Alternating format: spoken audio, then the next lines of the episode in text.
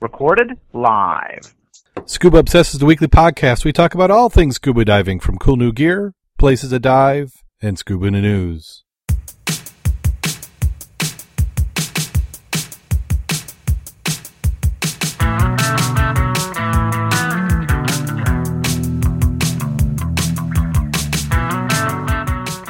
Scuba Obsessed episode 243. It's recorded live June 18th, 2015.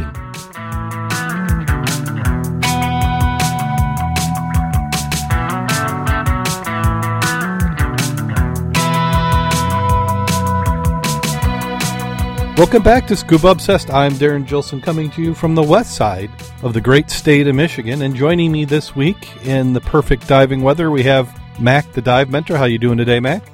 I'm doing very well, thank you. And we also have Jim Schultz. How you doing today, Jim? Feeling like a frog. Okay, I, will bite. What? What's? How's a frog feel?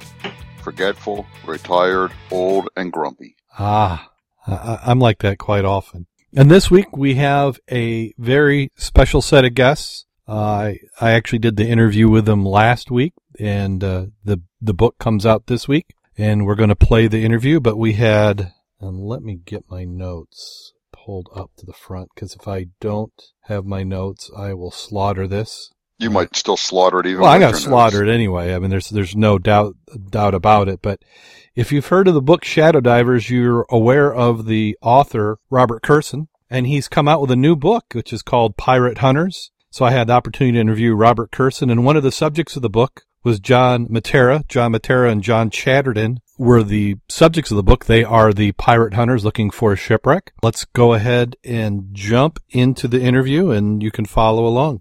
Robert, can you give us a little bit of background about the book? Yeah, the, the book is called Pirate Hunters, and uh, it's a true story of two scuba divers' search for one of the rarest things a person could find underwater or really in all the world, which is a golden age genuine pirate ship.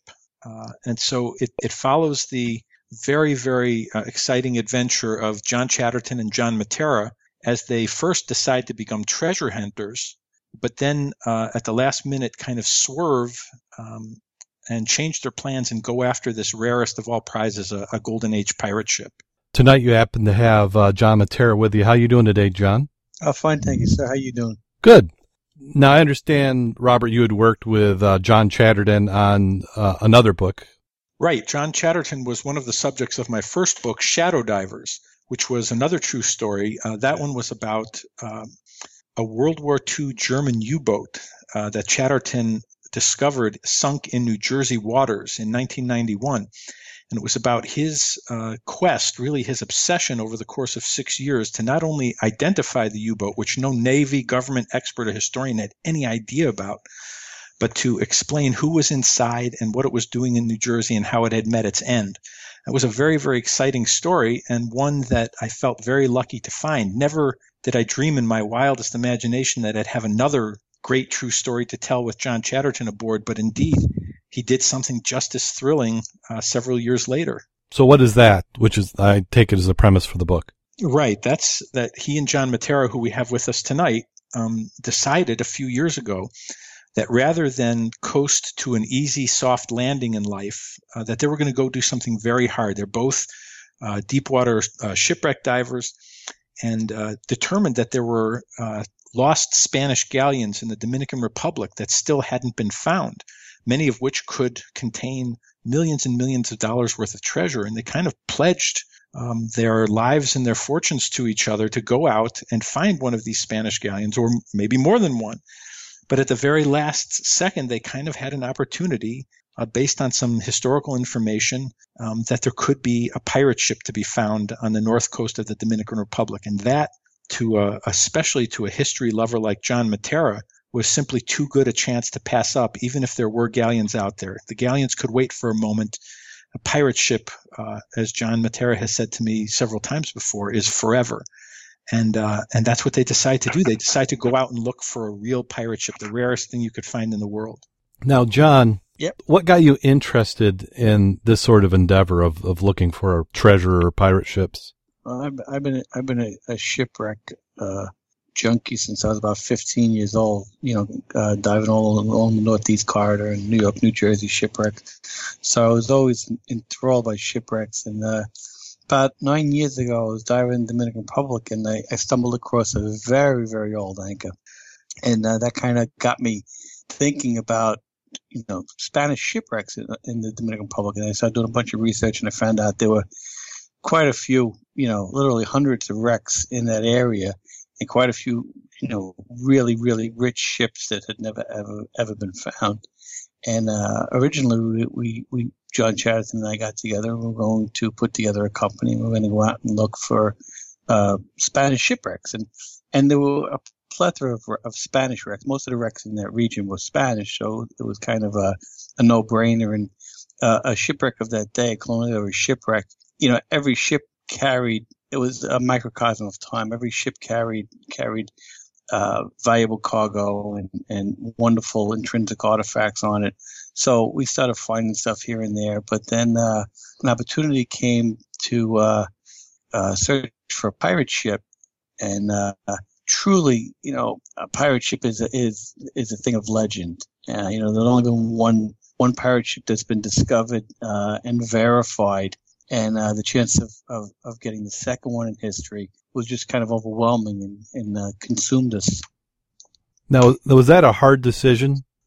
Uh, um, financially, it was because uh, you know at the end of the day, you're putting up a bunch of money and you're going after shipwrecks that you know carry a cargo of of a monetary nature that you can convert into into making money, and to give it up and to go after a ship just for the historical sense and still spending the money and still putting the time in and still putting the, the hardship and the aggravation in. Yeah, it, it was it was a uh, a difficult decision, and it wasn't one that we came by lightly, but it was one that when uh, when we decided to, we went after with with uh, with every every ounce of, of effort that we had. Now, what point in the process did you involve uh, Robert and let him know what was going on? You know, uh, we we had spoken to Robert you know, I, have known Robert for quite a few years, and John's been real good friends with him for a, long time, and uh, um, we've become very close friends through the, the, the process of, of, writing this book. And uh, it was it was after the discovery of the ship and, and, and the full magnitude of what we had done. Uh, it, it, it was it was kind of a surreal moment when we found the ship and realized what we actually found, and and there was only four or five guys there, and we just like, oh, that's a, that's really good, and and uh, after a little bit of time, you know, a couple days went by or a week went by or two, you start to realize that the magnitude of what we really found and how best to tell the story. You know, wow, you can make a press release, so you could do this, or you could do that, but the the the collective decision between John and I was you know, let's talk to Robert and see what he has to say because really nobody tells a story like he does. And uh, we called him up, or JC called him up, and we sat down and went out and had some dinner and uh, told him the story. And uh, and uh, he was just overboard involved from like minute two. He was just uh, really, truly like he lost all composure and fell in love with the idea. Now, Robert, did you have to put any other projects on hold to go and write the book? Yeah, I was working on a, another project that seemed very promising. But, you know, when you hear about guys who kind of risked everything to go find a real pirate ship, it speaks to the little kid in you.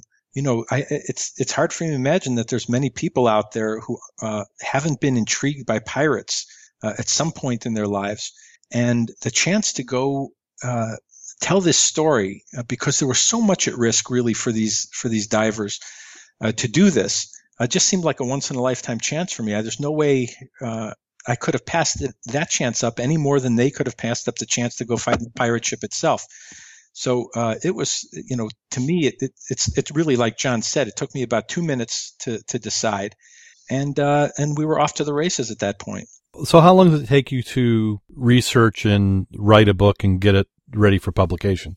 Well, it took this in this case. It took me about two and a half years and I, I thought it would go faster than that in, the, in just about the same way that uh, Chatterton and Mattera thought they would be able to find this pirate ship a lot faster than they did. You know, that part of what intrigued me about their story was they thought this should be, be an easy task. Uh, I think they were thinking it might take them a month or two, and then they would have it wrapped up and go on to their treasure business. It ended up taking them a lot longer than that, and it was more complicated. I went into this story um, pretty uh, innocently, thinking, well, this will take me a few months. And uh, you know the story's right there to discover, but I, I had no idea of the depths involved in this story about how interesting the pirate captain was who had helmed this ship. Uh, what this pirate had done, he had uh, defeated the Royal Navy in battle, and not just one Royal Navy ship, but two warships. Um, that the history was so rich that this man had been uh, one of the w- most wanted men in the Caribbean, and that he had been an, an English uh, gentleman before that. He was a, a, noble ship captain who stole his own ship and turned pirate. All these details uh, weren't apparent to me up front, but the more I found out, the more uh, helpless I was to resist the story, and the more I had to dive into the whole thing myself. It just was one of the greatest stories I'd ever heard. Now, you mentioned the uh, pirate ship captain. What do you think it was that turned him from a respectable sailor into a pirate? Well, this is the million dollar question because uh, Joseph Bannister, the captain of a ship called the Golden Fleece, really in the year 1684 had a lot to live for and so much to lose by turning pirate. He really could have uh, just continued to do what he was doing, retired, um, with uh, a good deal of money and sat in a house by the sea with his dog, uh, enjoying the rest of his life. If you turned pirate in the late 1600s, uh, you were going to hang if you were caught, and they were being caught in uh, greater numbers than ever before. This was uh, a serious risk for anybody, but a pirate captain to do this, and especially one to steal his own ship, he was going to hang if he was caught. And the idea of what would have made a guy do that was absolutely fascinating to me. And it wasn't a, a, question that you could answer right up front. It really took a guy like John Mattera who put his heart and soul into this and who thinks um, historically. He thinks um, backwards in time. And it's a fascinating process to watch. It wasn't until I really started to talk to John and listen to him think about Joseph Bannister that I, I had a clearer picture for this guy. But according to history, there's no real explanation for it. He was um, taking a massive risk and he wasn't a poor uh, seaman who had nothing better to do or had no prospects. This was a guy who really should not have done this. But he not only did he do it, he became incredibly effective. So, John, how important was it in understanding that side of the captain in finding the ship? Oh, a- actually, extremely important. When, when, we first started looking into shipwreck, uh, you know, we we knew that it was in the Bay of Samana, and we used to find shipwrecks in the ocean. So we figured, ah, it's in the bay. How hard can that be? Well, it was it was a pretty it was a pretty big bay, but uh, that's what ended up taking us so long. And you really had to delve into the mind of the captain, or, or what kind of man he was, to really understand where the ship was. It, it was uh, it was one of those classic examples of everybody's looking in the wrong place for 300 years or 200 years, so therefore it must be there. Well, you know, when you start to understand who the guy was and, and how effective he was and what a great captain he was and how smart he was, you realize that he can't be in all those places because it, it, it would just be contrary to his his skill level, contrary to his intelligence. Uh, you know, uh, so he couldn't be there. So we had to really kind of, you know, chip away uh, locations, one after the other, after the other, after the other, until we actually found uh, found a likely spot and, and found it. In, in, in treasure hunting or, or shipwreck hunting, uh, X never marks the spot. It just marks the spot you just searched and there was nothing there. So, so how much of your time was spent searching versus how much is spent researching in the library? Well, that's why uh, JC John Chatterton and I make a pretty effective team uh, you know, I, I take care of most of the research and he runs most of the operations. We overlap each other quite a bit, but um, I could be off doing research and he's on the water searching using magnetometers or side scan sonars or the tools of our trade. And I'm trying to whittle away uh, the little pieces of information. Truth be told, the more time you spend doing research, the less time you're supposed to spend on the water. However, we started this project with a uh, misinformation or, or lack of information or less information than we should have. So that drove us back to the research room. So it's kind of a, uh, they ran, the, the both operations kind of ran parallel. Where in in a perfect world, we would do all the research prior to going on the water and doing our search. on the water, you had specific tools uh, that you used. You mentioned the magnetometer. Uh, Uh-huh. What can you tell us about that? Uh, you know, we have we have a lot of listeners who who actually hunt for shipwreck. Sure, cool. We we uh the, the, the two favorite tools of a shipwreck hunter or, or a shipwreck searcher are uh, a magnetometer and a side scan sonar. The side scan sonar paints an acoustic image of of the seabed, uh, but due to the shallow depth of colonial area shipwrecks, the reef structure where we, we search, a side scan sonar it gives so many false readings. It's a, a really not an effective tool for us like it would be on the you know uh, in in deeper water. So our magnetometer it, it'll measure the polarity of the Earth's surface, and when we pass over a, a ferrous metal object, we would get uh, dipolar and polar hits that would indicate that we uh, just passed over a a metal target, and then we would come back and we would cr- do cross section runs over that area and try and build a pattern.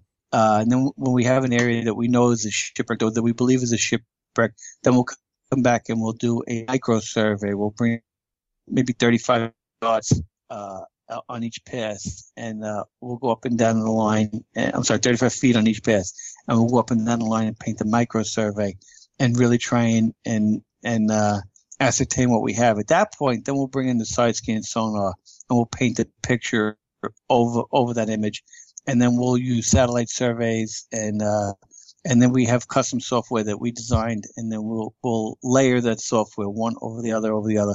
So you'll have you'll have your your a chart, and then you'll have a satellite survey, and, and then you'll have a uh, a side scan image, and then you'll have your magnetometer hits right over the top. So you'll be able to see actual pictures at the bottom where the hits are. So you said you had to have your own custom software written. Well, we we we purchased software and we kind of started uh, uh, building on that and, and ripping it down, tearing it up, and then we ended up uh, uh, pretty much designing our own stuff. Excellent.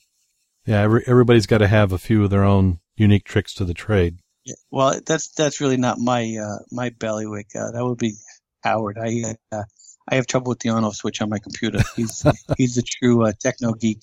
Robert, you had to interview quite a few people for the book who had some of the, the better background information. Well, um, in addition to John Chatterton and John Mattera, I interviewed their two crewmen, Howard Ehrenberg, who John uh, just made reference to, who was really uh, a master of the technology and the computer systems and the software, uh, and then uh, Heiko Kretschmer, who is an East German native um, who had a, a fascinating story of his own about leaving a communist country and coming to the Dominican Republic. Um, and he was a real jack of all trades. The, the four of them made an, uh, a really unusual and, and unbelievably effective team. Um, I also uh, talked to a legendary treasure hunter named Tra- Tracy Bowden, who um, had explored and salvaged three Spanish galleons and had been the subject of two different National Geographic profiles. He was really interesting and of a different era, really and uh, and then um, there were locals, uh, including um, a former Dominican uh, Navy admiral who happened to be John Mattera's father-in-law, who figured into the story as well. So there's a lot of great flavor, local flavor, um, and uh, to do this, you know, I traveled to the Dominican Republic a few times and, and went into the, you know, up to the north coast there, and it was a completely different world you enter, even uh, from the capital city of Santo Domingo to go north to Samana, uh, where this all happened, is like uh, going into another universe in many ways. So it was it was a thrilling adventure for me, even though I came along after the the search had been just wrapped up. I, I think Rob's being a little modest there. We actually had him up on land. He was finding his own cannonballs right on Pirate Island and everything, and he was getting right into it. So uh, I, I, he didn't really come in after the search was wrapped up. It was just after the discovery was made. Yeah. Now, we, we, you you mentioned finding the cannonballs. Uh, with with a metal detector, how many bottle caps did you have to find before you find a cannonball? Well, you know, not not many bottle caps, but a lot of a lot of uh, older construction materials like nails and and nails of like you know 250 years in duration. You'd find a common 10 penny nail next to a, a wedged hand forged nails, uh, uh, things like that. We'd find some some unidentified scrap metal. We found it, picked up a knife, and you know, we really couldn't determine what year it was from. But the minute you find a cannonball wedged into the side of the cliff, you you, you really kind of understand what you have here. You know, it, it didn't fall by accident. You know, and all right, if you drop one or two, you know, when you start picking them up by the the, the, the dozens, you really start to realize that this was a gunfight. This was this was where this was where the action was. Now, as you're searching for the Golden Fleece, were there any other unexpected finds that you came across? Are there other wrecks where you're like, well, Oh, if I wasn't w- looking for this one, I'd stop right here? Oh yeah, we we have. Uh, I, I I keep telling people that my grandkids could be salvaging shipwrecks that we found and uh, and still never run out of work to do. we found a plethora of shipwrecks. There's an area right outside of uh, uh, Samana, about eight miles out. It's called Barco Perdido Shoals, Lost Ship Shoals. And if you do the translation, and every time you come across a reef, we find another shipwreck and period ships, cannons and anchors strewn all, all over the place, and and uh, you know, but we just kept coming back to that pirate ship. That's that's what we were searching for. So we just marked them on a list of to do wrecks that we would get back to, you know, and uh, did some exploratory dives and uh, went back for our, back to our search. So, it, from a duration standpoint, how long was it from when you started the search to when you finally felt like you, you had the ship? Uh, you know what? I'm terrible with with uh, uh, because I lived it. Rob, what do you got?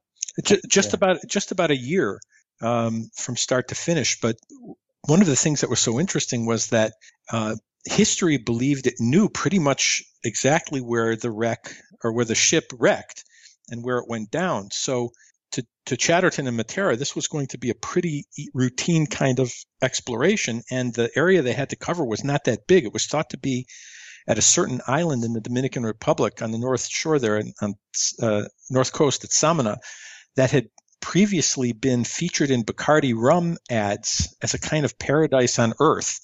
Um, and so it was easy enough to figure out that uh, three of the four coasts would not have made an appropriate place for Bannister's pirate ship. So really, they had to sh- to search one shore. So what could be easier than that? So this really was looking like a matter of a few weeks. Um, the the problem came up when they realized that if this pirate was as good as um, history suggested he was, he could not have made a mistake like going to that particular shore, no matter what 325 years of history said. But once Chatterton and Mattera realized that history might be wrong in this case, then the entire bay opened up to them, and that was a massive area to search. So it became a magnitudes longer uh, duration than they had expected. I think uh, it was miraculous that they did it in the course of a year. Uh, if you if you look on a map, This this seems like so much longer. it's it's a huge bay to search once you once you don't have the the pinpoint anymore. But they they uh, relied on their own historical research and really on getting into the mind of this pirate captain, into the mind of Bannister, uh, to to come up with insights that were really pretty breathtaking. And once they once they got into Bannister's mind, and, and in a way became Bannister, that's when they had breakthroughs, and that led them to a completely different place. The, the, about the, the one of the secrets to actually finding the wreck was that we, we knew that the, the, the ship was on the careen, that he he beached the ship. So we knew we were looking for a sandy beach. We knew we were looking for water of a, of a significant depth that they could ride the ship up to a sandy beach. You know, a gradual incline was out of the question. You know, so we did have clues going forward. You know, when we actually did find the shipwreck, you know, if, if I sit back and I read the book today, I go, man, I was dumb. You know, it took me all that time to find that ship. You know, I mean, it's so obvious. It's like pointing, oh, there, there it is. You know, but it, it took a while when we were looking. Now you mentioned that the the ship was on a sandy beach. Can you explain what the what the pirate ship was doing? Sure. Uh, th- what they did was they eh, in the in the Caribbean waters, you know, everything grows on on on a ship. That's why we have coral reefs that are treacherous. So every every month and a half or two months, they would have to scrape down the ship, uh, get rid of all the barnacles and all the all the sea growth that was growing on the ship because that would slow the ship down drastically. They would also have to recaulk it, you know, uh, make repairs and uh, you know fix the lead sheathing, you know, around the waterline. So they would in high tide they would drive the ship up onto the beach and then they would set up their pulleys and chain and, and deadfalls. And at low tide, the, when the water came out, the ship would be out of the water. So they'd pull the boat up as best they could during high tide And then when low tide came, they'd start to work on the ship, and they would scrape it and and uh, and, and repair the hull. And as they repaired one side, then when the high tide came in, they would turn, flip the boat, kind of like tilt the boat over to the other side again, and then they would do the other side. So they were on the careen, and uh, when they were set upon by the HMS Falcon, the HMS Drake. So you would think that they were sitting targets, and you know most pirates would have just thrown up their hands and said, "We give up," like like so many pirates in history did. But uh, Jack Bannister, he had other ideas. I'm looking in the book right now, and there's a a drawing, and this is by uh, an eyewitness, John Taylor, in June 1686. How did you come by that drawing? Rob, what do you want me to get? Well, uh, yeah, I mean the this drawing is see part of um, one of the challenge finding the pirate ship was only one of the challenges. That's rare enough. Um, and there are reasons why pirate ships are so very, very rare and so very almost impossible to discover. But even if you get lucky enough to come across one, um, proving which pirate ship it is is virtually impossible. As John said, only one had ever been, been discovered and verified up to this point, and that was the Whydah in 1984. So uh, this is um, almost an impossible task to to identify this thing, even if you do get lucky enough to find it. But there happened to be an eyewitness to the battle between the pirates and the two Navy warships. It was just a, a, a matter of luck that a professional observer and a writer was on board one of the, the Navy ships as the battle unfolded over two days. Uh, and he wrote a firsthand account of the battle, which is just a gift to history and lucky. But the, another thing he did was draw um, a diagram of the battle and the terrain and uh, and mountainous regions behind it, so that once this drawing that was done in 1686 came to light, that proved the the uh, identity of the wreck conclusively. The fact is that nobody probably had seen this drawing or read this account for hundreds of years, but a really brilliant um, researcher and historian named David Buisseret uh, had just finished writing a book, just as the divers had finished diving this wreck. He had just finished a book called Jamaica in 1687 um, as you can tell, a very specialized kind of book in which he not only reproduced Taylor's account of the battle, but he reproduced the diagram that Taylor had drawn.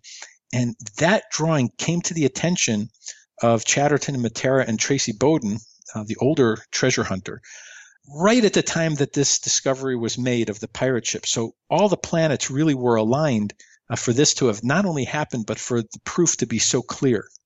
That has to be amazing just for the everything to come together like that. Yeah, it was really it was incredibly unlikely, and you know you could uh, had it not been for the Taylor account of the battle in the drawing, I think everybody would have believed they found the Golden Fleece and made a very good case that they'd found it. But in just the way that uh, I had written about in Shadow Divers, that being pretty sure or almost sure was never going to be enough. That was never going to be enough here because people could always doubt that you'd done it.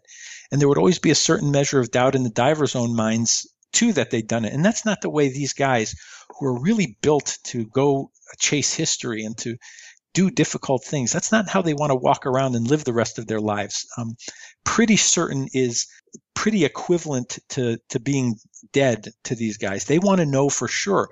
And so to come up with the kind of proof like this is really very uh, special circumstance.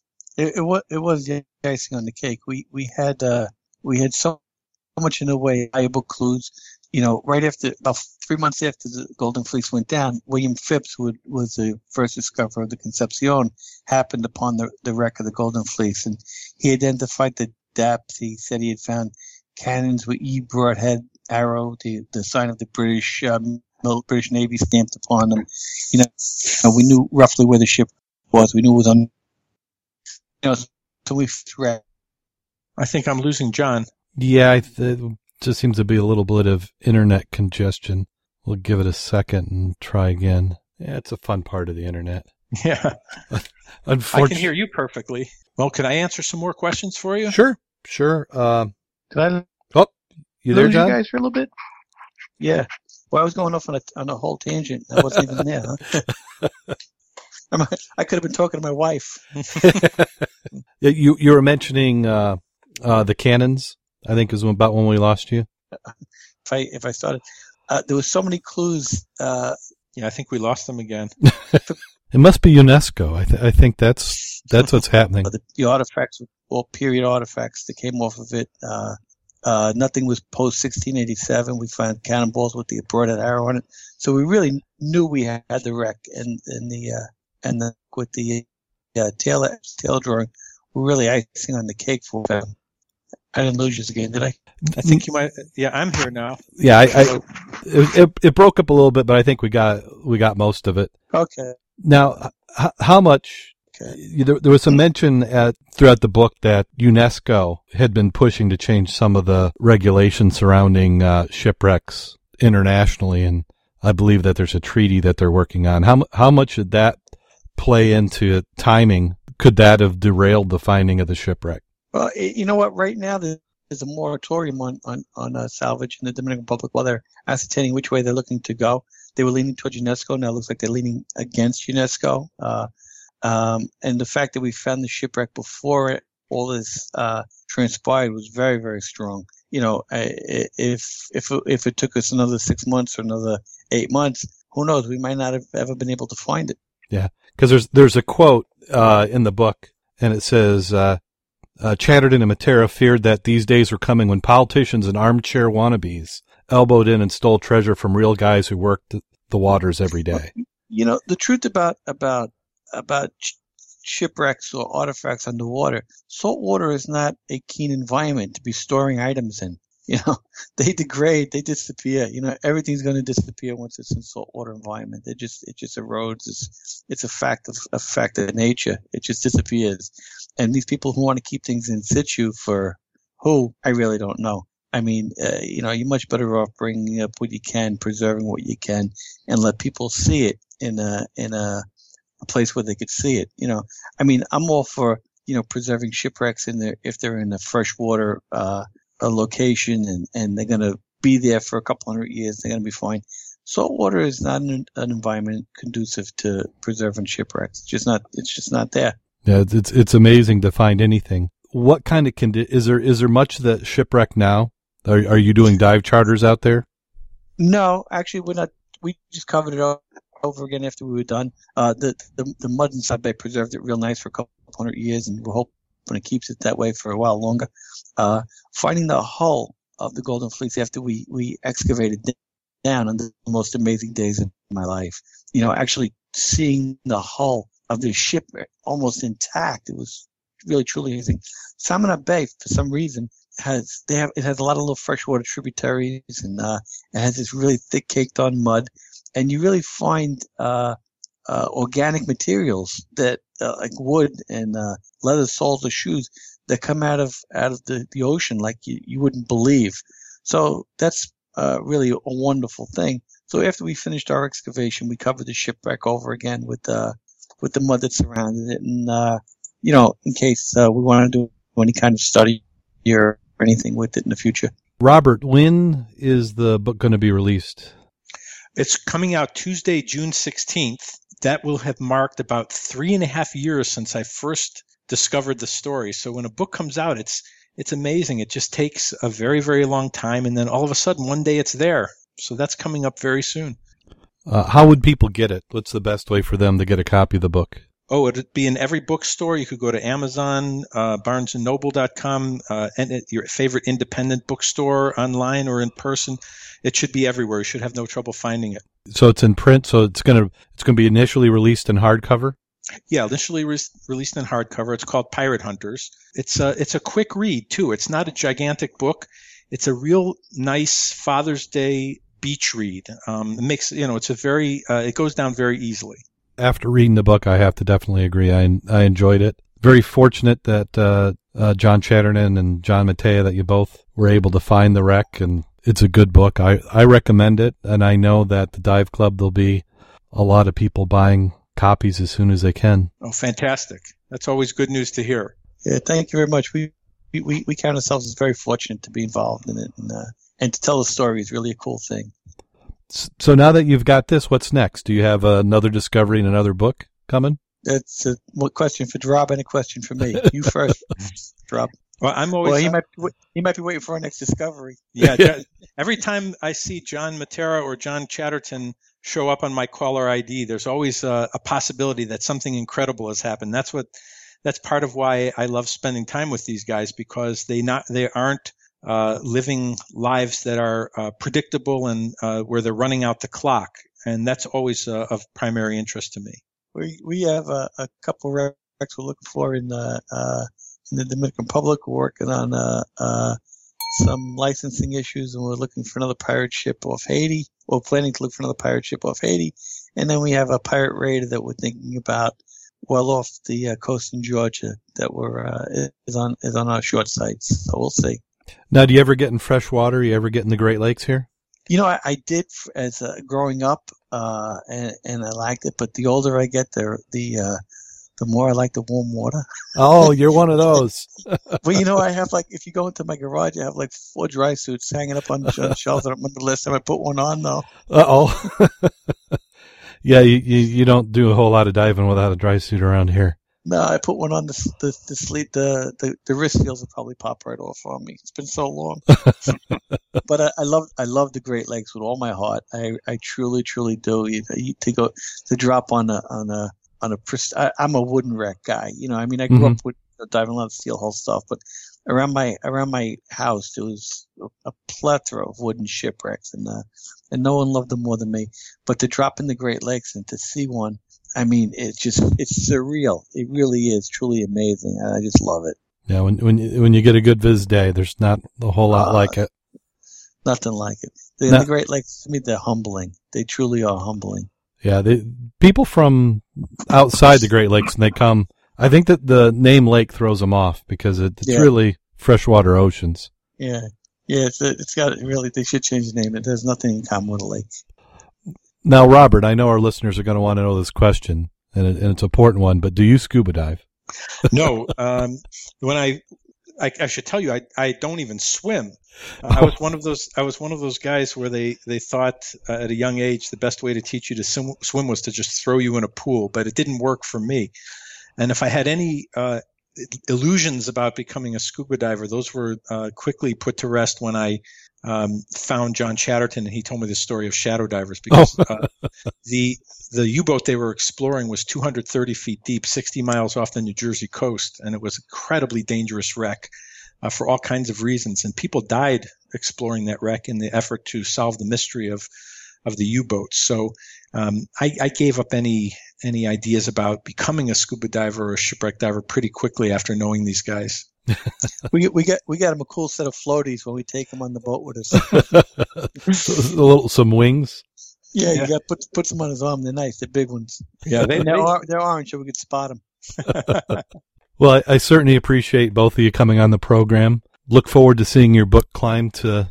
What, you think you're going to make number one this time, or Oh yeah, he's going there. He's going all the way. we're excellent? gonna yeah we're gonna try. Thank you so much for having us. Well, hey, thank, thank you. you very much. Really appreciate it. And once again, I'd like to thank John Mattera and Robert Kurson for coming on the program. It was a great interview. We recorded that last Thursday before the show. So about an hour before the show, they came on. We quick did the recording and then we went and recorded our regular episode for that night. Uh, he's on tour this week. Otherwise, he'd have tried to been on with us live and in person, but we appreciate that. Uh, so what'd you think, Mac and Jim? I'd like to go find me a shipwreck too. I Especially can't wait to get my hands on the book. Yeah, it was. It's a good book, and it's written very similar in style to how Shadow Divers was. Uh, because if you if you're if you're not a de- detail person, you're probably not going to be that much into the book. Because I mean, that, that's what that's what makes the book good is that he you've got the basic plot, which is finding the shipwreck, and then they go and tell some of the backstory and how they're getting the information and how they're finding the wreck and the discussions they have and all the good and bad that goes with with wreck hunting. Well, you know that that's something I really believe I would enjoy because, as they said, you know, in the in the interview, X doesn't mark the spot. As X only marks the spot that you searched and know it's not at. You know, what Mac and I comment all the time when we're out on the water. Well, every day we've been out searching and don't come up with anything. We know that's the area where the wrecks are not. Yeah.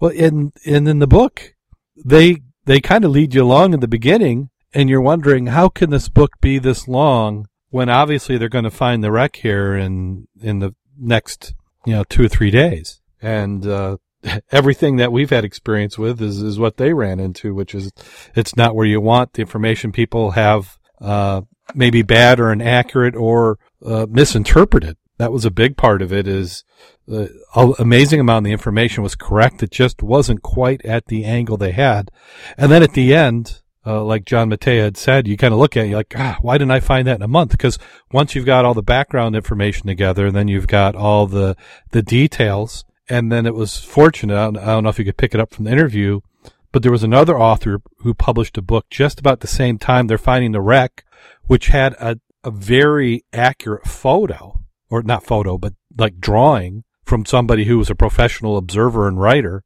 who observed the battle and saw the ship go down. I mean, that's like a dream. If you had that right in the beginning, that could have easily knocked some time off that search. Or worse yet, is it could have been somebody else found it, not uh, Chatterton and Mattera. Uh, the other thing I picked up on, I don't know if, if you got it from the interview, was they see they seem to enjoy the magnetometers for searching better than the side scan. Well, they're looking for mass. Well- you got cannon on board.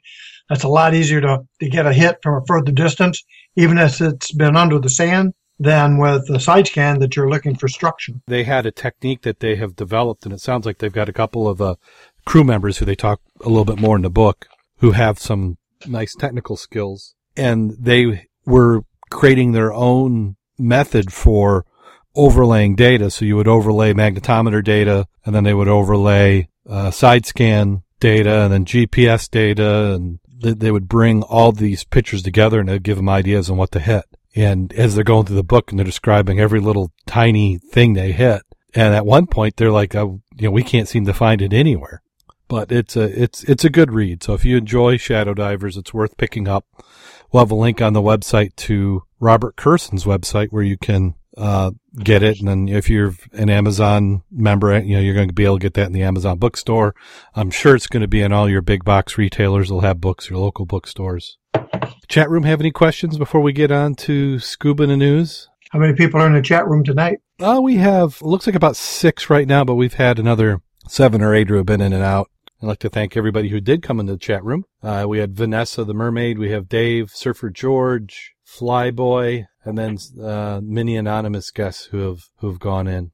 A Plymouth Dive Center in the UK fails trading standards test, and I'm I'm thrown off a little bit by the UK terminology, but the Plymouth Dive Center has been getting visits from the Trading Standards Office, so it must be their like their weights and measures or FDA. Uh, tests are being car- carried out on air quality used by divers in the city. Plymouth is one of the most popular locations for scuba diving in the UK. Compressed air supplies to divers must meet standards for quality and lack of pollutants. Trading standards officers tested the air provided by several dive shops and clubs in the city. Of the seven samples taken and sent away for analysis, six met the requirements of control of substances hazardous to health regulations 2002 COSHH. The sample that didn't pass failed by a very small margin, and as soon as it was identified, work on the compressor took place when the samples retested and met the requirements.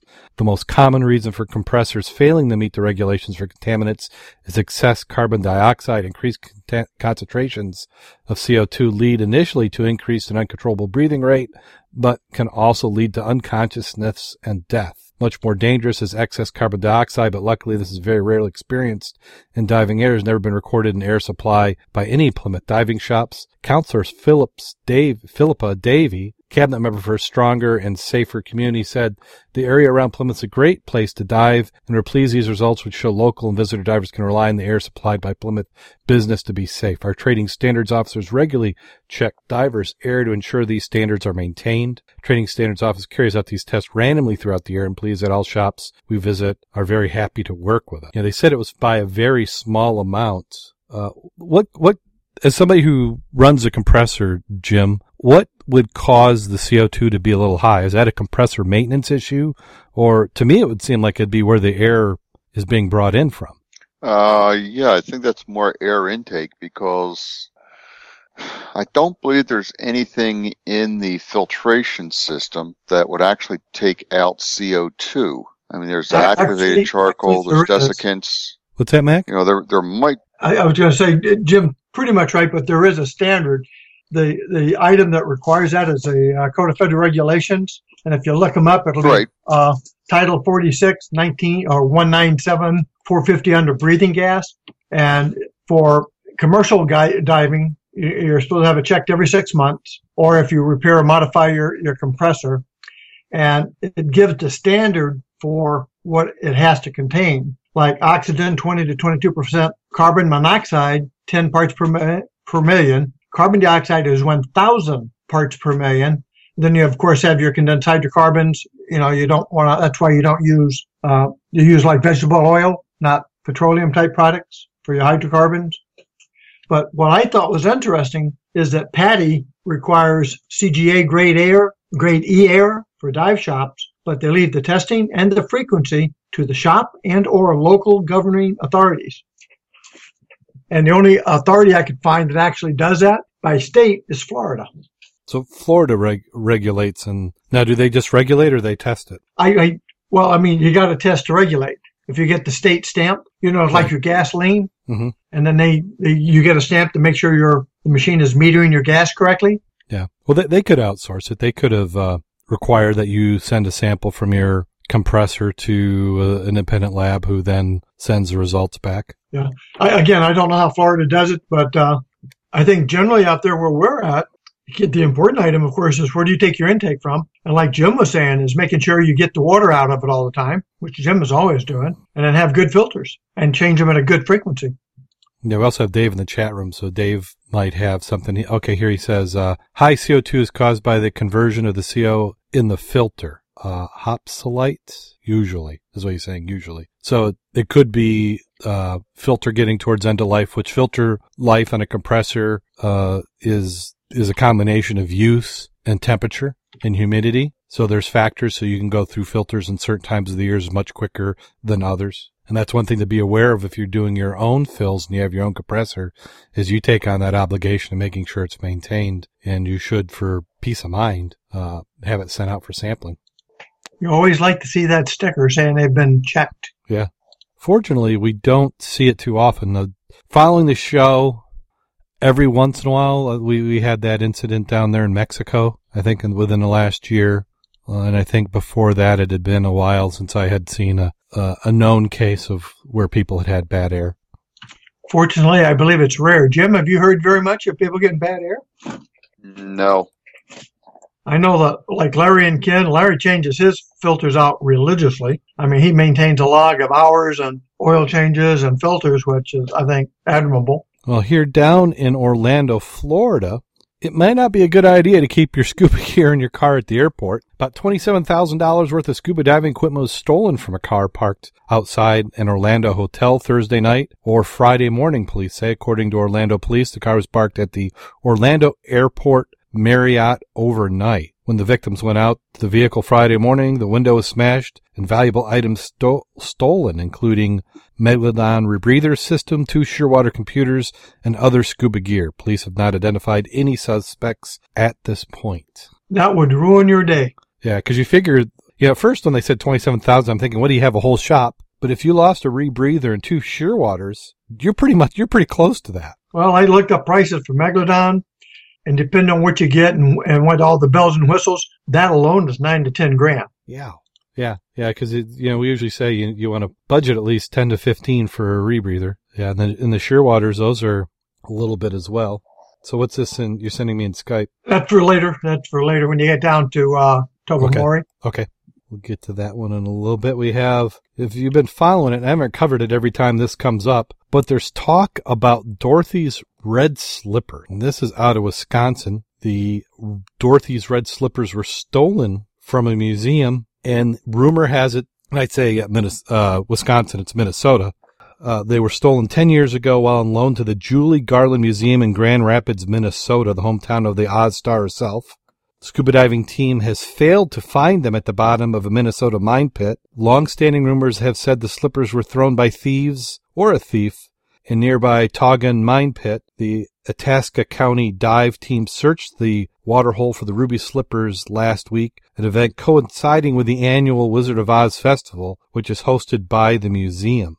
They said something that was of interest was found. Apparently, a small duffel bag and a partially de- deteriorated can and a rifle, all of which are turned over to the Grand Rapids Police. The newspaper said, despite the disappointment, the Garland Museum volunteer Rob Far- uh, told the paper just the beginning, we're never going to stop doing this until they're found and we know what happened. And supposedly what happened is that the thieves put the shoes in a waterproof container and threw them into the quarry. And it's all rumor, of course, you know, cause how, how would you find out? How would you know? And then I'm thinking what a thieves version of waterproof is might not be what actually, I mean, a, a Tupperware container, uh, 100 feet deep isn't going to do it.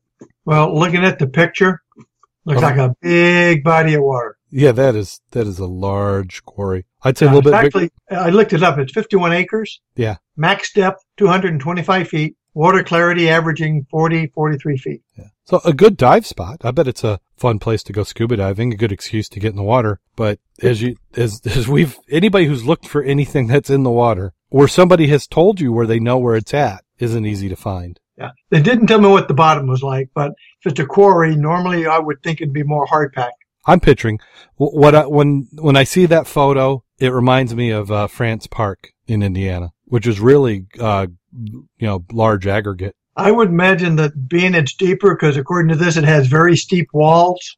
I think you're going to be at such a depth, you don't have a lot of time to be looking around either. And then we have U.S. Sea Cadets treasure the Great Lakes Division. And this is a nice article, and we'll have it in the show notes, which will be up on the website. Uh, and the, the Sea Cadets, it's uh, the U.S. Navy Sea Cadet Corps has been around since 1962. It was first established as a youth development program. Its purpose was to de- develop a maritime interest in America's youth. This is according to Clybourne, who grew up enjoying the rivers of Indiana, but headed to Michigan to be bound the Great Lakes and attending Central Michigan University. While working at the bank to help pay for his tuition, Clybourne met Jim Clarkston, who was president of the bank, where he worked and a former member of the military, involved in the area Sea Cadet program. In one meeting, Clybourne was hooked and have been actively involved ever since. Nationally, there are about th- 10,000 Sea Cadets who are allowed to join when they're 11 and continue the program until they graduate high school. There are CB schools, music schools, leadership school, as well as international exchange programs, which are land-based. The Great Lakes Division, however, is one of the few programs to feature training on the water thanks to the resourcefulness of Clarkston. He is the one who acquired the program's first vessel, an old Navy ship earmarked for the scrapyard. Clarkson and his program volunteers had the ship refurbished and served as a training vessel until 1989 when the program of directors acquired the ship that is being used now. There are vessels used for training Annapolis to teach seamanship, navigation, engineering history. The Pride of Michigan was the one was a working ship used by the Navy Clearwater Mines. Unlike modern ships made of steel, an attraction of the magnetic mines, the Pride of Michigan was made of wood and able to freely move among the mines. Alan has just been amazed by what he's been able to do so far, said Sue Vanderbrick of Portage.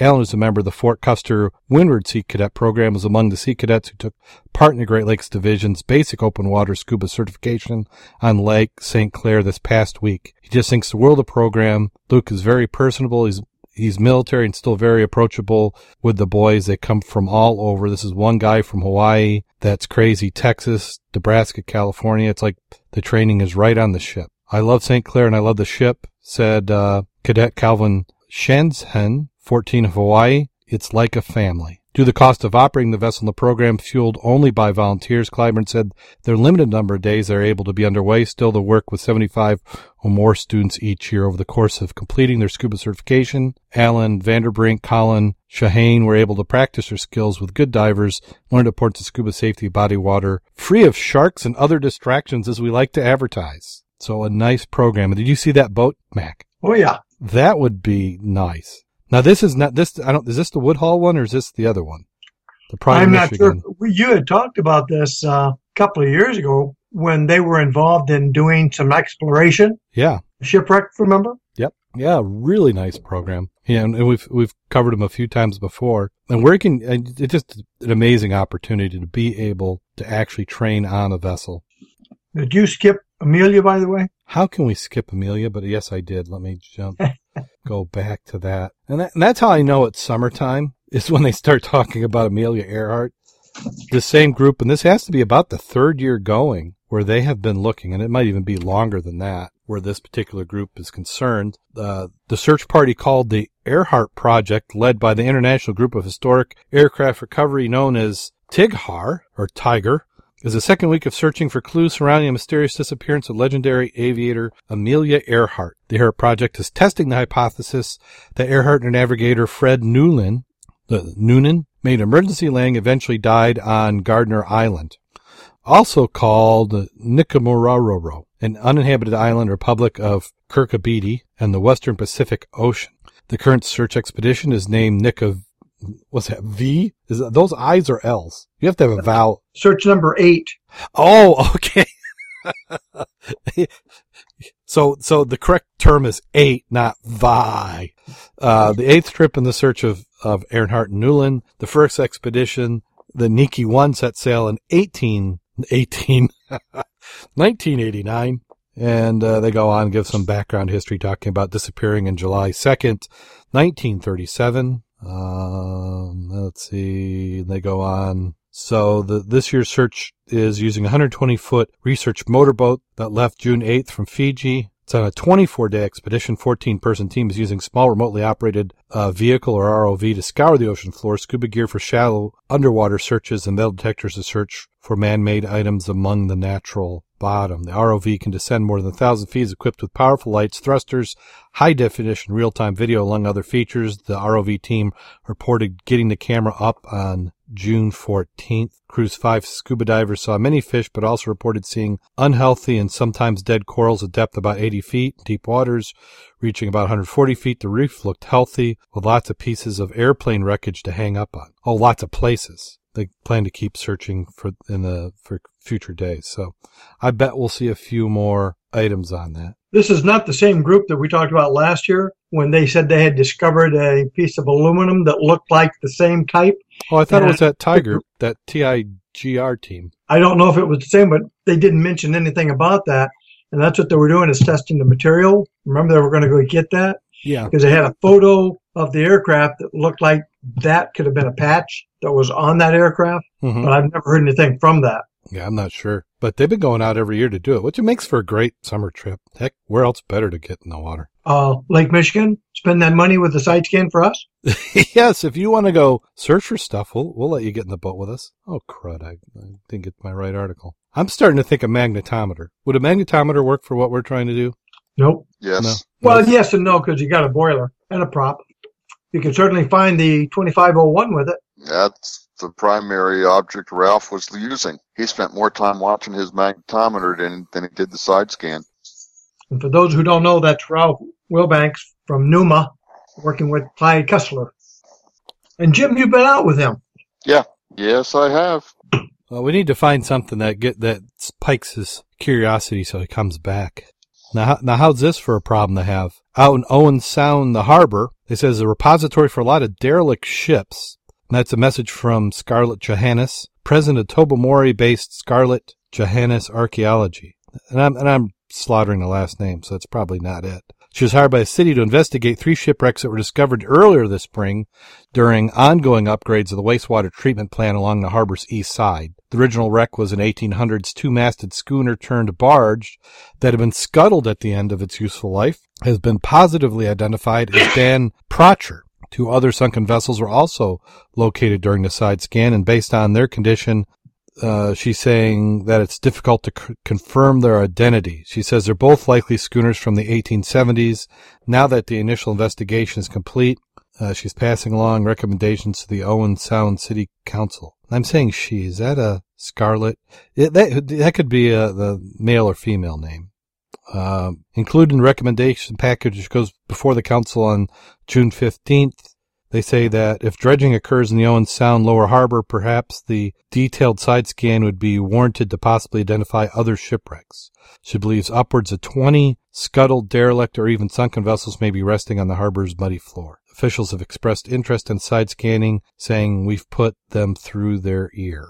For those who don't know where that is, I sent you that link that Uh-huh. gives a really nice map of its location in Georgian Bay, or around Georgian Bay, because it is in Canada. And the club hasn't been there in many, many, many years, because that's a long drive. Yeah, Tobermory, I know. I, in fact, uh, one of the guys I'm in the Boy Scout troop with, uh, that's where he did diving. was over there. Well, you really want to go there at least once, just in that that area alone, and, and you do have to get a permit and all that to dive there. It's a little more restricted than we have in, in, in our area. But there's 26 mapped out wrecks. And I think uh, if you went to that one location I sent you, there's also a picture of the Bay Area and, and where the wrecks are located. Yeah. But you'll find them anywhere from 20 feet down to deep. And there is a lot of, of shallow ones and deep ones and they're such so located that if you have bad weather in one section, you'll have good weather in another section. That even if you go up there, you're going to be able to dive something decent. Is this okay? I guess it will take a little bit longer than Sheboygan because you've got to go over to Canada and then up. Yep, uh, and their speed limit is different, and I don't think that's interstate. Well, what, what do you mean? I go 100 miles an hour over there. 100 kilometers an hour. Kilometers, miles. There's a difference. Yeah. but yeah, I, I, look at that. And that's a, that's that's where Lake Huron leaks into Canada from the map. I, I've heard good things about about that. That might be a, a spot I need to go. So for now, you need to have uh, proper papers to be able to get in and out of Canada. So you've either got to have one of those travel cards or a passport. So for lazy people like me who don't have that stuff prepared until I got to go, uh, I might not be able to get in. Of course, they might not even let me in. Who knows? They may have been warned. Well, if you can't find a wreck up there you like, you're in sad shape. And again, a, a predominant number of them are really, really way. They're almost everything's in the sport diving limit. Mm-hmm. With I'd better say over half, if not more than half, sixty feet or so. Now, how's this next video? Uh, a free dive prank on a scuba diver. Well, I must confess I didn't look that up yet. Well, it's a nice little quick video uh, we'll have it on the the website. She'll follow along. We're we're going to start doing that. It might not be up tomorrow. That one might be one I'll have to wait for the weekend. But what it shows is that you have some divers going along doing their thing, and then a free diver comes up, and you know how you were pulling my fin. That's what he was doing, and that diver looks around and has no clue as to what just happened. As long as I like those sharks off the coast last week, biting their arms off yeah. for the water yeah, you're gonna you're gonna be feel pretty lucky that uh, it wasn't a shark. Yeah, that's why freshwater is really really nice. And then another video we have of the week is somebody testing 3D printed parts underwater. What they do is they is a print a, a little toy submarine. When I say submarine, it's not a pressure hull. It's just the submarine shaped thing that a little Lego man can ride in.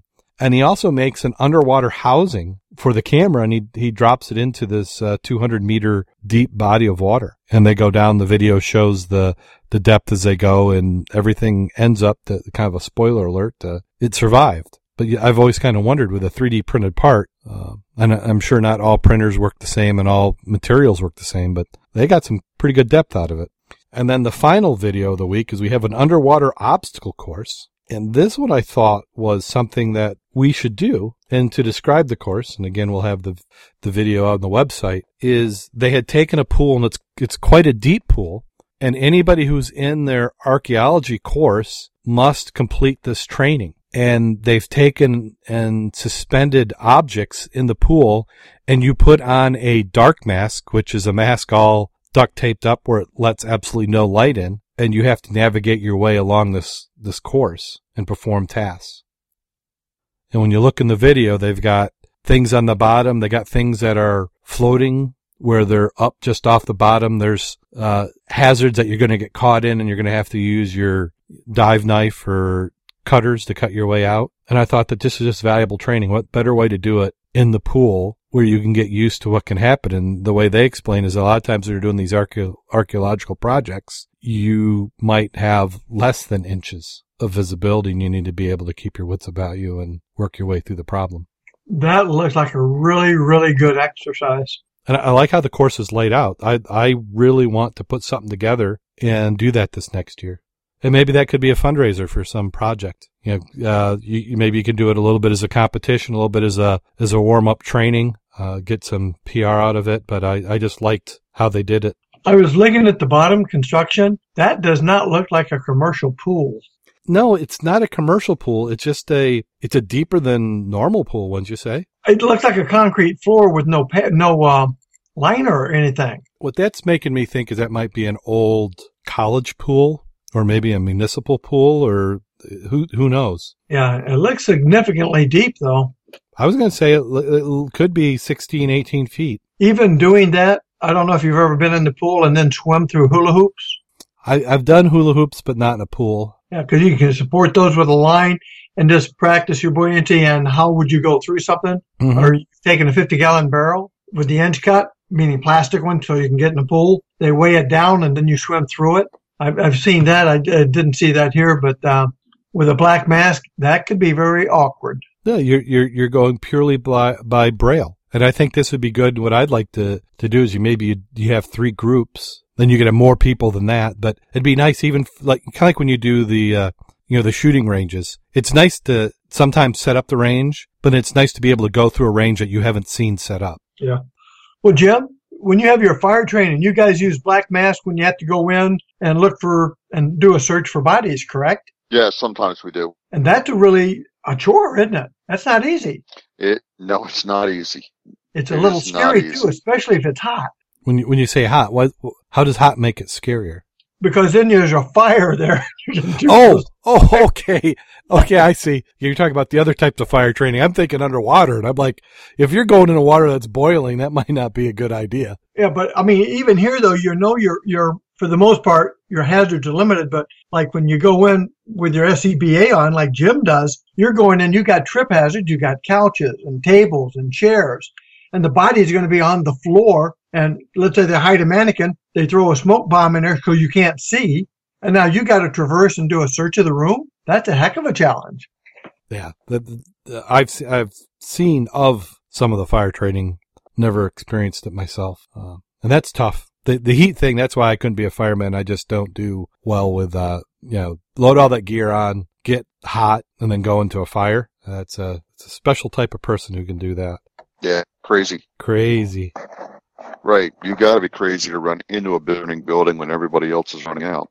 That's why Jim is special, I did the law.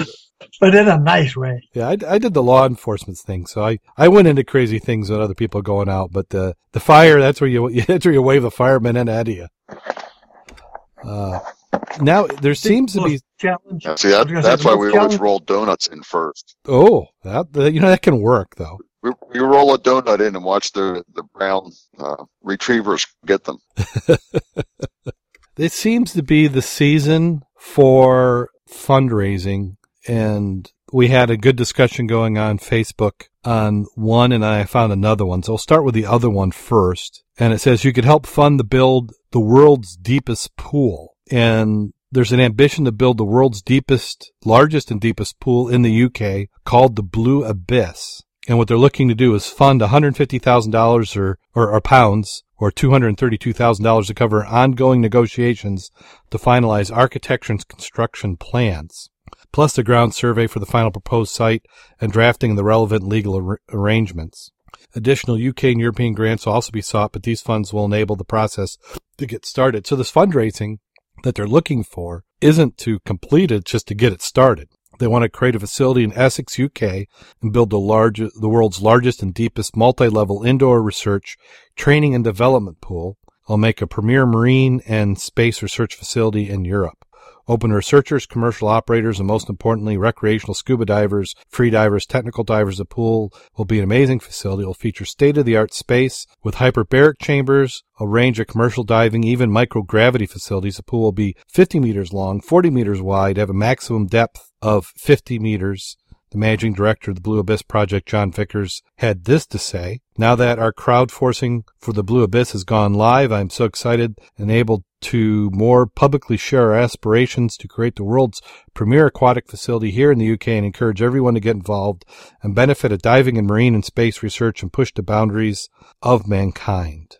Free diving is going to be a major part of the facility, and they have brought Emma Farrell from Go Free Diving on board as a consultant. She had this to say The free diving consultant for Blue Abyss is part of the crowdfunding appeal. I'm delighted being able to offer a masterclass of free diving day with dinner and accommodations the night before and two underwater photo- photographs from top underwater photographers. So what they're doing is she's talking about the, the perks of the fundraising. Now there is a pool, I believe it's in Belgium, that is actually still will be deeper than this, but this will be very close to depth and it's, it's bigger. I like the design though. They they show a cutaway, and it just kind of stair steps down, and then it has a deep section. I wonder what would it would cost to utilize that facility.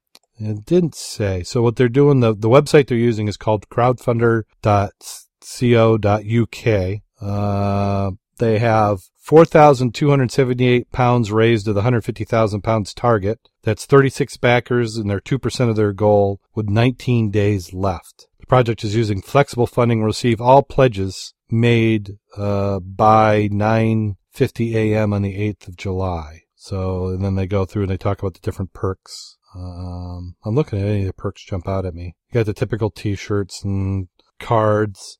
They said you can sponsor a gallon of water in the pool for five pounds. Um, That's interesting to me. yeah, nice project. But what some of these fundraisers are, show you is how little people, a lot of people talk about wanting it, but how few will actually put any money in. Well, they did have a, they, they do have some backers at the 500 pound level. They have quite a few at 75. So they, they've got a little bit of interest going. A couple at 500, a couple at 1200 pounds. The 1200, for 1200 pounds, you get, uh, a, the free dive. Uh, for 500, you get a star plaque with your name on it. There's some 8,000 pounds if you want. Let's see, what does that give you? Technical diving life membership. So you get to dive for life in the pool. Yeah, that might not be a bad deal. I wonder if that means if you're a dive instructor, you can take your students. Probably not. I think I would vetted that out. Says, uh, in a year, oh, okay, here it goes. Technical diving life membership, a strictly limited membership opportunity to become a lifelong technical diving member of Blue Abyss. You book as many times in a year as you choose for as many years as you choose. Oh, so it's, it is truly lifetime includes, includes certain gas refills to be finalized through discussion. Stunning value for the money. The membership card that goes with this will mark you out as one of the select few. Until the pool's open, we'll also include you in special events you'll be able to receive. Yeah, estimated delivery time September 2015. That that seems too soon. They're not going to have the pool done that soon. But uh, a nice project. And then there's another one a little bit closer to home. This one is planning on going in Benton, not I said Bentonville, Arkansas. That's my Walmart background coming in. Uh, going to be in Arkansas. And this is the Blue Lagoon project, first in world's first indoor tropical dive spot what they're trying to do and and it's a little bit different. Well, this other one I, I kind of relate with because it's more of a technical scuba freediving thing. This one is more of a tropical resort. Uh, listen to music while you swim, snorkel, or scuba dive. It would be a concert venue, a sandy beach, a tropical fish, waterfalls, and underwater speakers. They said, uh, help us build the world's first indoor tropical dive spot. Listen to music concerts above and below the water. Is a fusion of music and water. The American Scuba Club is teamed up with Lucas Lagoons, who is famous for their TV show on Animal Planet and insane pools off the deep end. The money will be used to design, build, and maintain an indoor lagoon that will be deep enough to get your scuba certification without going to the ocean. Planned features include concert stage, waterfalls, caves, tropical fish, and underwater speaker system. The creator Joel Larson has teamed up with the American Scuba Club and a company called Lucas Lagoons to build the dive spot. Uh, says if you can't make it in person, we'll offer online tours where we'll take you snorkeling through the lagoon. So you'll be able to virtually go through the pool. They said the cool features will be able to play music on an underwater speaker system from anywhere in the world. You can you can watch divers rock out to your music live underwater underwater webcam.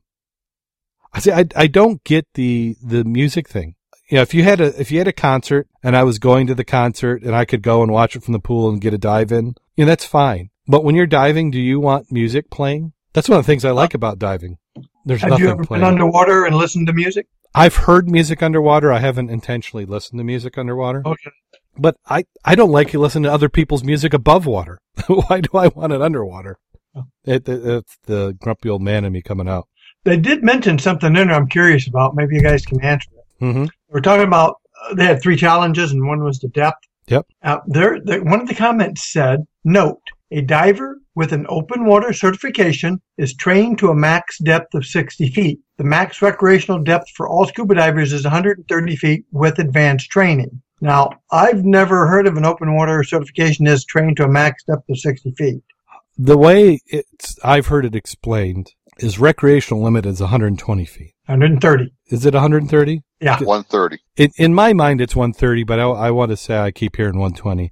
But what they train to in the regular certification is 60 feet is deep. And if you go with, uh, well, I think with advanced open water and you do the deep dive, you have to dive down to 60 feet, but that's all it is to. And PADI's position is that really to go down deeper than that, it should be advanced training anyway, but they don't say that. So you're still able to go down to that depth. It's just that that's not really what the certification is. And, and we've all seen people in conditions where they shouldn't be going down that deep. The only reason I was curious back in the day when, and that was uh, talking about PADI, when you did your open water, you went to 60 feet, but you had to do a free ascent from 60 feet. That was actually what we did. And so I relate to the 60 foot part because that's where we did our 60 foot free ascent. Yeah, I uh, Don't I mean, do that anymore. No, I think my class is one of the last who did the free ascents. And that was at that time, it was either 30 or 40 feet. It wasn't the full 60. And what's done with the John line? No, Not a free ascent? that was a free ascent. We were on a platform and you had to go up and, and do it. And that was a requirement. And that was, if you're going to get washed out, it seemed to be that's where many people would have, would be in that free ascent. And that was in the, the regular open water, not the advanced. Right. And they don't do that anymore. No, I've I've heard from others, and we got Dave in the chat room who's an instructor, so maybe he'll spout out and let us know. But I don't think the free ascent is is even offered or done anymore. So that's something that's changed in the last five years. If it isn't, um, yeah, I I really think that you need to have a, a I think you should have something really deep, like I uh, like they the one in the U, excuse me the UK is trying to do. They want to do it in in Arkansas, and they're saying that it would be a draw but I think one of the problems with one of these pools is I'm not driving to Arkansas for the pool. And I think I'm exactly the person they're counting on driving to Arkansas for the pool. Where the pool makes sense is when I can't go and dive in a real spot. If I can't get out in the Lake Michigan or do something else or I want to do some training or practice or we're in the off season, that's when the pool makes sense. Well, don't you compare that with going to Bonne Terre? How often do we talk about it, but yet you don't go? I've, I've never been there, no. And, and because the distance. It's the distance. It's, also, the it, it's the cost. I mean, we're spoiled here. Uh, other than the, a boat being a, a thing you pour money into the water with, if you happen to beg and borrow your way onto somebody else's boat, you get to amazing places, and we don't spend nearly what you do in going into a spot like this. So you, there's going to be an entry fee to get into the spot, I'm assuming. And they always, the entry fees are always tw- two to three times what I'm willing to pay. Like I, I have well, how much is it to get to Great America now? I really don't have a clue anymore. I, I can remember, and it shows my age, going in and saying, oh my gosh, 22 bucks is a lot. And I want to say Great America is getting to be close to what Disney used to be. Like I want to say you're in a 60 to 80 dollar range now, and I'm speaking out of school. In fact, we can find this up with the, the great big internet of everything. And that's what some of these business models, what they, they fail to calculate. So we've got, uh, so Six Flags, Great America, Chicago, Illinois, discount online tickets are starting at forty-seven ninety-nine. You know, probably with inflation, that's like my twenty dollars twenty some years ago. But I expect that's what they're going to want for one of these places. Also, the the spokesperson for this, if you look at these crowdfunding, this is done through a Kickstarter. They got a video. I would expect Joe Larson, who's who's the name person whose name's on it, to give a little discussion to talk about it. And instead, they've got two spokesmodels with very annoying voices going and pitching it. And it, to me, it loses all credibility when they do that. I'd like to, I'd like to see something like this close to us, but the, I've, I don't know how you make it economically viable. That's got to be the challenge. What do you think, Jim? I'd love to see one close to us, but as you said, I don't know that it would fly. Now, at a casino and a, uh, yeah, mega hotel to it, maybe. Yeah. You know, I could see somebody doing it in Vegas but you know those places have all kinds of venues already so so it, be- so it becomes a, a, gimmick you'd have to have the right kind of yeah. gimmick so what we have to do is we have to co-op I think ourselves chicago could support it well i i, I consider ourselves chicagoists if you're in yeah. chicago you would you'd be willing to travel because we're not even we're two and a half hours from chicago you can reasonably be in in st joe yeah. how many charter dives have you done in chicago or on that side of the lake charter dives none so why would you go you know what i'm saying well, for me, if I uh, if I imagine myself living in Chicago and I don't have a friend with a boat, maybe I my diving is I do two dive charters a year, so that's four dives. Maybe I do a trip to Florida and getting a couple cattle boats down there, and then maybe I my shore dive experiences I drive to Haigh Quarry, and maybe I do that four times a year. this would just become one of those things I would do once or twice, maybe in the early season before everything else opens up. But Middle of the winter, it would be great. middle of the winter would be great. Uh, I don't know. Yeah, and then I think you'd have to have some sort of draw, something that made it unique enough. Yeah, because because you can get a lot of what you need done in a in a pool with a deep end. Yeah, if you if they could do diving in the pool, you can do a lot of your gear checks in there. But if it had something unique, uh, yeah, so, something to think about. I, I like the idea. So here, are two Kickstarter projects. We'll have links up on the website. Maybe we'll try and get uh, might be a good interview topic is see if we can get a hold of this Joel and he explain to us what his thinking was. I want to know what the hell is he thinking about the video. have, have you seen the video, Mac? No. Oh, you, you'll have to watch it and get back to us because it, it's jaw dropping. You're like, really? That's what you decided to do? And and you'll see it, Really? you'll see the attraction. Heavy on the attraction. So that does it for Scuba in the News. God, how long have we been babbling on here? We are running towards the end of time, uh, so we'll have to speed it up before I have to do a uh, two-part episode. Uh, so, did anybody get any diving in this last week? I got some shallow stuff in at the local lakes. You so you I, I heard you had a new diver with you. Yes, So how a young diver out for you know just to get him a little bit of experience. He got certified two years ago when he was 14. Did one dive last year in Florida, and so his dad brought him over and wanted to give him a chance to get wet again. So we went out and chased some fish around the local lake and picked up a lot of trash off the bottom. And hopefully he'll call and say he wants to go again sometime. excellent. So and good. then with any luck, I hope to get the get wet out this Sunday and hit the Havana. Now that sounds really good. I've my wife just asked me a few hours ago if I was going to be diving this week, and I said if we can. so I am Right, pre-cleared, I got a, I got a spot for you on the boat. and we just have to have some weather to go with that spot. Yep. It it has been Yeah, we'll- raining we'll- this week. Uh, we've had we, we haven't had Yeah. gotten hit bad in Michigan. We've just had rain. Uh, there was was it Monday it downpoured for a little bit. Uh, Mac, have you seen any of the river spots? Are they ripping? Um, yeah, and your visibility is about six inches, maybe. So I I say when I see that I'm I'm planning on not getting in the river until September. At this point, I did do a little post on Facebook of today's activity. what what was today? Visiting a PBR. It's the old patrol boats And from that's not a Vietnam. Pabst Blue Ribbon. That's what I was It's not a thinking. Pabst Blue Oh, Ribbon he was visiting. That stands for Patrol Boat River. It's a Mark II. It's the kind they used in the uh, Brownwater Navy in Nam. Okay, So I posted a nice picture head on shot at it. And, and those little devices looking straight at you are twin 50s. yeah, Uh, some, so there's a couple of people out there who will know what I'm talking about. And, uh, we have a couple in our, our club actually who have, uh, been on that in unfriendly waters. Mr. Curtis, for example, he was quite familiar with this boat and this type. so he was on one like it, but not this particular one. Right. Not this, there's only six surviving. And this is one of the six. So is it kind of like a horse? They keep getting shot out from under you, or they were just scrapped? I- I'm really not sure because they, they came back. They they had uh, what they call swift boats earlier, but the the PBRs started out in 1969, and they only made like I think 450 of them or something like this. Did you get out for a ride on it this afternoon? No, I did not go for a ride. Uh, they were quite busy, and I, and I let other people take my spot. Now is this In fact, the? I, I Oh. met some guys on it that I knew when they were coming back in. You know Mark Perrin, right? Takes pictures. Yeah. Used to take them Mhm. for airplane. Uh, he was riding in the nose turret. Uh, another friend of mine from from well Vietnam, he serves uh, as a forward artillery area down there in the Delta, and um, he was on the back there, mountain by the old 50 in the back or the M60 in the back. So it was quite interesting the people you meet on on the boat. and it was only going to be here for one more day.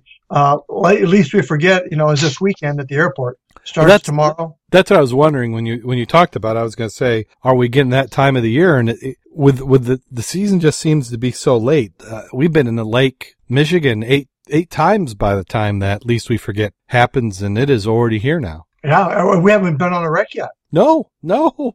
Yeah, I is- know it's terrible. Oh, this is this is crazy. June doesn't. Yeah, I know. Doesn't Middle sound possible. middle of June, and Yeah, it. uh, it's past the middle of June. I- I haven't even hit. You know, I, I think I need to change Yeah, my icon to a, a diver in a straitjacket because that's what it feels like. yeah. I hope to make up for it Yeah, we'll, we'll, now we'll that I've got the boat running. Hopefully, running better. excellent. So we'll, we'll, if that, if at all possible, we'll get out, get some diving in. And we also launched, relaunch the Scuba Obsessed website. It had not been structurally updated since we went live, and that was well over five years ago. We're in our fifth season now, and it just needed, things have changed since then. And I've been doing it for all my customers. I haven't been able to do it for myself. Cobbler's kids had no shoes. So I finally broke down and did it. Uh, new website. It's mobile friendly, so you can view it on your phone. You can view it on a tablet, a web browser. I've got all the content structurally moved over. There's a lot of new areas that aren't visible. There's some stuff that doesn't, that isn't quite there, but you'll have a hard time following it, finding the stuff that's, uh, not activated yet. So we'll, we'll be turning it on. We'll be adding some new features. We'll be adding a premium section, but that won't be right away. We'll, we'll fill it out with plenty of good freely available content. And then there'll be some stuff where we're going to spend some time and effort on populating, and that will have to be for supporters and backers of the show to get into those areas. The podcast will remain free. A lot of the stuff remain free. There'll just be some, some things we're going to spend some money to be able to do, and we'll have to have a way of recouping it. So that will be the premium area. Um, I'm going to, in the next week, we'll have the ability for you to sign up for newsletters. You'll be able to get some early peeks into information. And we'll also have show notes before the shows you'll be able to sign up for. So you'll want to watch out for that as it happens. Um, uh, also remember you can listen Sounds to it. good. It looks good too. You, you like it? You guys think it, it works? Yeah. Yeah, I got I got a new picture for me instead of the one you have. I have Okay. one for Jim if he wants to update his picture. Yeah, because these these photos, I, I'm looking, and that's something I also want to prove. Uh, know, I, I've never pretended to be a photographer, but I, I was, I know that every photo I put up met my criteria, and my criteria for good photo now is much more stringent when I started. So some of these, uh, you know, they're taken with an iPhone, and the original iPhone, well, good wasn't great, and the cameras we've got now in phones are so much better, and the, so we're just. The, the standards are increasing and we do need to freshen stuff up. Plus, if you guys want different bios, uh, I think I might have had you, your age is wrong or something. So you just have to look through and we'll update it. Uh, also trying to put a list together of guests. There's some photos missing, uh, for the older posts. So if you come across one and you notice it and you, if it's something you really want to see the photo, let me know. But it was a matter of I gotten the structure in. It would be another two weeks for me to add all those photos in. So I decided to get the site up sooner than later. Well, it looks good. Well, thank you. And it's going to be a lot more informational. It's going to read like a magazine. So we'll try and, I'm going to try and get stuff up to where it might be daily, but at least every other day we'll have some new content. And I want it's going to have a staple in the middle. staple. Yes. We'll put like a little stitch it right down the middle Little little staple right down the middle. Or we could perfect bind. I was till Yeah. I was 14 years old, I always thought girls had staples in their belly button. Yeah. well, let's see. You guys got anything to plug before we, we go on? Uh, not at this point. Okay. Cause I think we're to that Not time at this moment.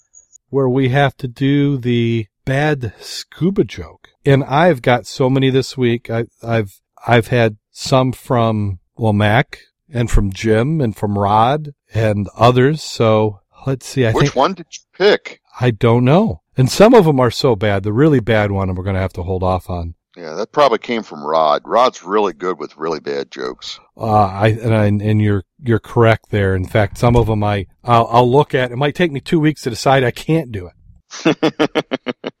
yeah.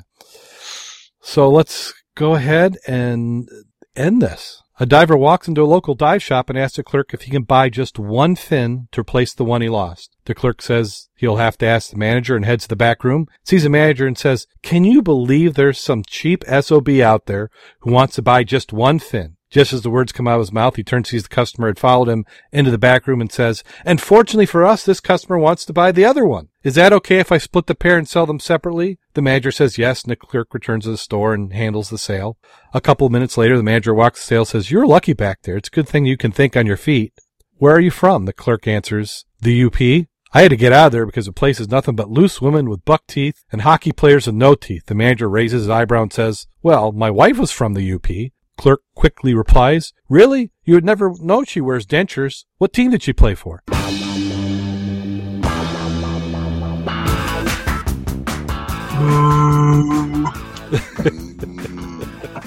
I think that qualifies as a bad scuba joke.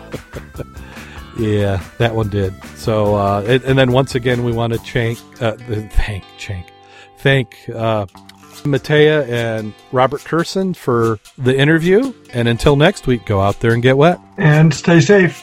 And please send us some bad scuba jokes.